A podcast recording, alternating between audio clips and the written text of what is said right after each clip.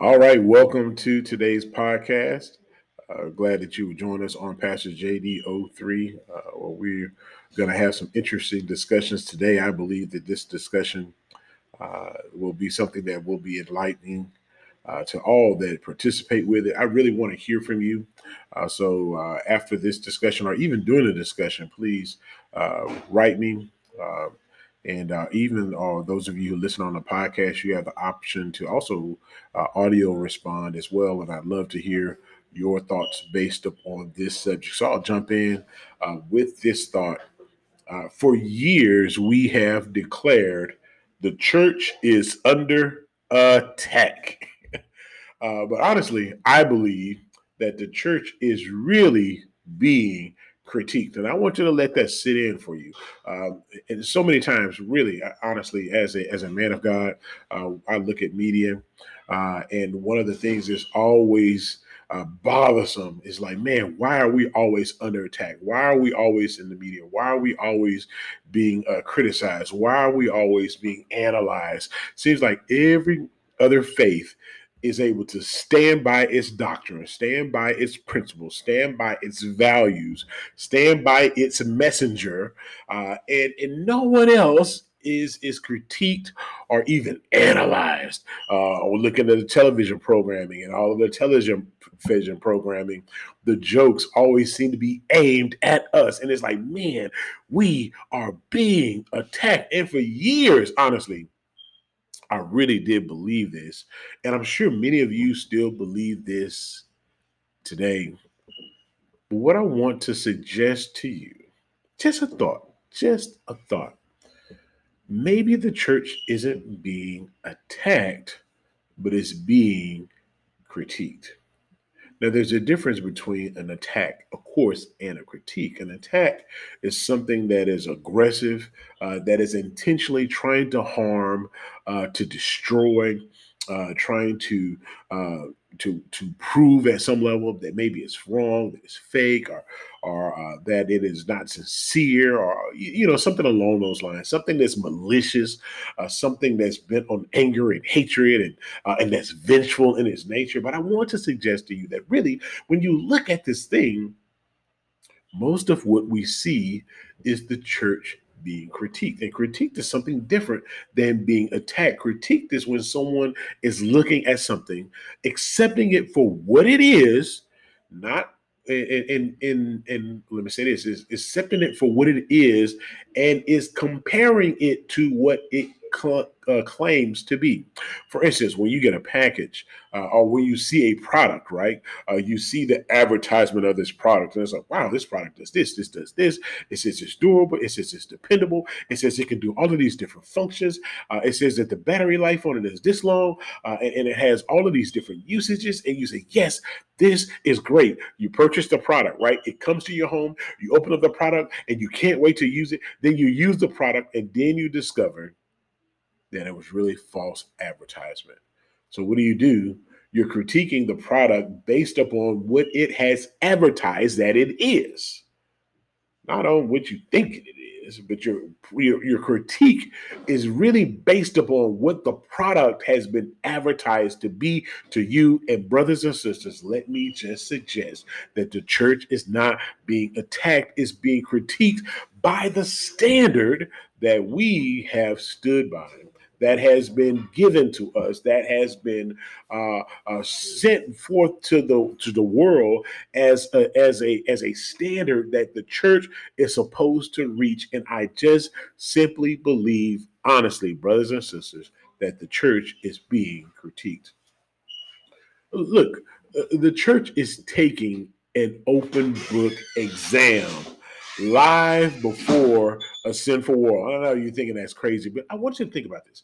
Like literally, the Bible uh, is is an instruction manual, right? It's it's not just the history of God's relationship with the people, but it also gives an instruction manual on how believers are to live, and it also highlights the Messiah, Jesus Christ, who is our mark, who is the benchmark that we're supposed to be living towards and shooting for, and, and we're supposed to be uh, modeling here on this earth. So the world knows what righteousness looks like, not by what the church claims, but by who Jesus was. They can read about his life. There are people that do not believe in Jesus who don't care about whether he is uh, a, the Messiah. Uh, some of them may see him as a mythical fig- figure. Some of them may uh, see him as just an inspirational leader uh, or, or, or, or, some type of maverick or revolutionary, whatever they see him as. But they can read about his life, not just in the Bible,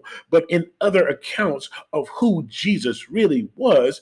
And so they're looking at the church, which bears his name. We are Christians. We are people who are believers or followers of Jesus Christ, and they're looking at the uh, that uh, of, of the life of Christ, and they are measuring us and critiquing us by what hey, they have seen and what has been modeled, right? So I want you to think about this that the sinful world has been given the answer sheet to grade the church's exam. Now, the answer sheet, my brothers and sisters, is Jesus Christ. Come on now. I know you with me. I want you to think about this. They uh, the world has been given the answer sheet, right? And the answer sheet says, look, uh, we are we are here to judge or to condemn. Ah, well, you read God's word and you see what Jesus Christ does. And Jesus Christ, who is God here in flesh, has the, the ability to condemn the world. And yet he chooses not to condemn, but he chooses to save the world. So the world is looking at this examination sheet, or what at the answer sheet, and they're looking at the church's exam and they're critiquing the church by the way the church answers the questions that are given to it. And so, brothers and sisters, when we think about how we as a church have answered the questions that have been posed to us, I want to suggest to you that some of what the world is doing is fair and just because they're critiquing us based upon the answers that they have already seen penciled in by Christ Himself. And the reality is, is that we're not being very Christ like in some of our responses when you look at how Jesus, who is the answer, responded to situations. So I want to ask you if people were to grade you, my brother, my sister, what type of grade would you get? Not based upon uh, your next door neighbor, because that's the that's the easy part. If, if we're grading ourselves by other sinful people, that's easy. You're gonna pass every time. You're gonna make an A if you compare yourself to Jeffrey Dahmer or the Unabomber or or, or the uh, uh, or some kind of serial killer or a rapist or something like that, if you compare yourself to the guy in the in the community that is a pathological liar, yes, you're gonna look great on paper. But what I'm asking you is when you compare yourself to the answer sheet, what would people then say about you? That's not an attack of your character. It's not an attack on your beliefs, but what it is is it's a critique based upon your claim. Look, while we love asking, what would Jesus do? We must ask more often, what did Jesus do? Now, I know that those are kind of similar because when you say, What would Jesus do? you're looking back at what Jesus did and you're trying to project based upon what he did, how he would answer. So that's what would Jesus do. But I think that sometimes we get caught up in trying to analyze as opposed to just going back and being very simple uh, and simply looking at how Jesus did the very base and the very core of his ministry and his walk on this earth. And he spent a lot of that time uh, loving on people, praying for people, restoring people, healing people, bringing people into a right relationship with God, and giving God the glory in everything that he did. That's what he did. And I'm asking you, is that what you're doing? His desire to seek and save uh, uh, the lost was his main focus. He reserved the right to condemn, uh, but he ins- but instead he chose to display a level of love and of righteousness that was different from anyone that would have been seen. And I'm telling you, brothers and sisters, the thing that set him apart was not the miracles. The thing that set him apart was not the lessons. The thing that set Jesus apart was who he was right? Now uh, we can look at even moses and how moses had to stand up against uh, pharaoh uh, and, and, pharaoh and he had his magicians right? So people had seen quote unquote magic before right? Uh, and they had seen trickery. They had seen people uh, use science to achieve things. And so some of the things that jesus did yes these were miracles. These were phenomena. These are things that could not be explained. But I'm telling you, people had seen similar things before, right? Uh, and then you can also tell this by the fact that there were people that saw his miracles. And even though they followed him, there were still people that did not believe. I'm telling you, they had seen some things like this before. But when Jesus was on the cross, the thing that was in question or the thing that was highlighted was not the fact that he did miracles. The thing that was highlighted was his character because he chose to forgive even when he was being persecuted. He chose to be compassionate even when he was suffering. He chose to think about others even when he was offered the opportunity to put himself first. The thing that set him apart was literally the way he lived. Yet the church has acted as though we are the supreme court over God's law brothers and sisters, this is what got Jesus sent here in the first place. Now, that's a that's a wide statement, so let's not take that to to be to heart. But what I'm saying is that Jesus came to fulfill the law. The people had got so caught up in the law, and the Pharisees were uh, and, and using the law to beat and to be brutal and to be a burden upon people. And Jesus said, "Look, I'm coming to fulfill the law. That's not even why the law exists." And here we are, the modern church, using the law again to be brutal, to be a burden, and to be bruising to people, as opposed to using it to liberate people and to bring people into a right relationship with God.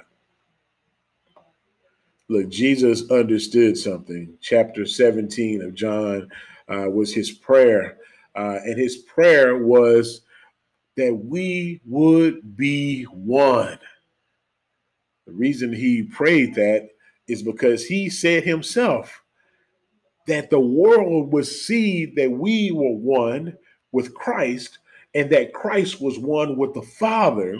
And because of this oneness, because of our lifestyle, because of our discipline, because of our love, because of our forgiveness, because of our long suffering, because of the mercy we show, because of the grace we show, because of the compassion we show, because of the selflessness that we show, that the world would look at us and would determine without a shadow of a doubt that Jesus Christ is Lord and that the church is a part of him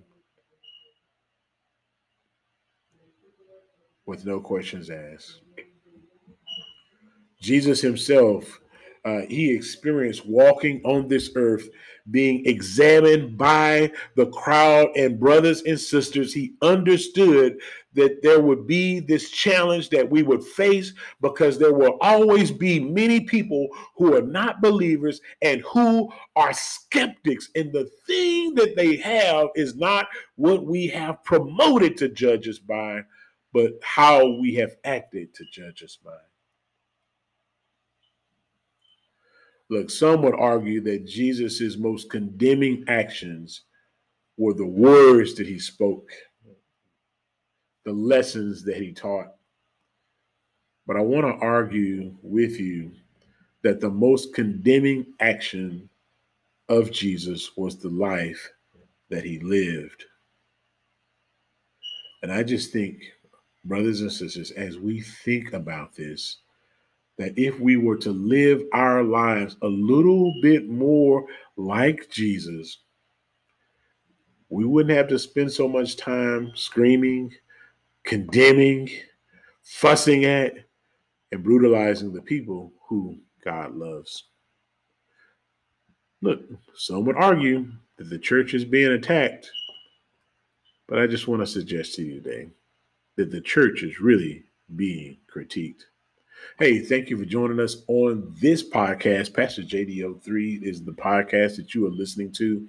And we thank you for joining us during this time. Hey, I want to hear from you. Uh, as you know, you can find me on any of the social medias at hashtag Pastor JDO. Three, I'd love to hear from you. I'd love to connect with you. Add me, I will add you back. And I love to have discussions about God's word. Hey, bless you, and I will see you on the next podcast.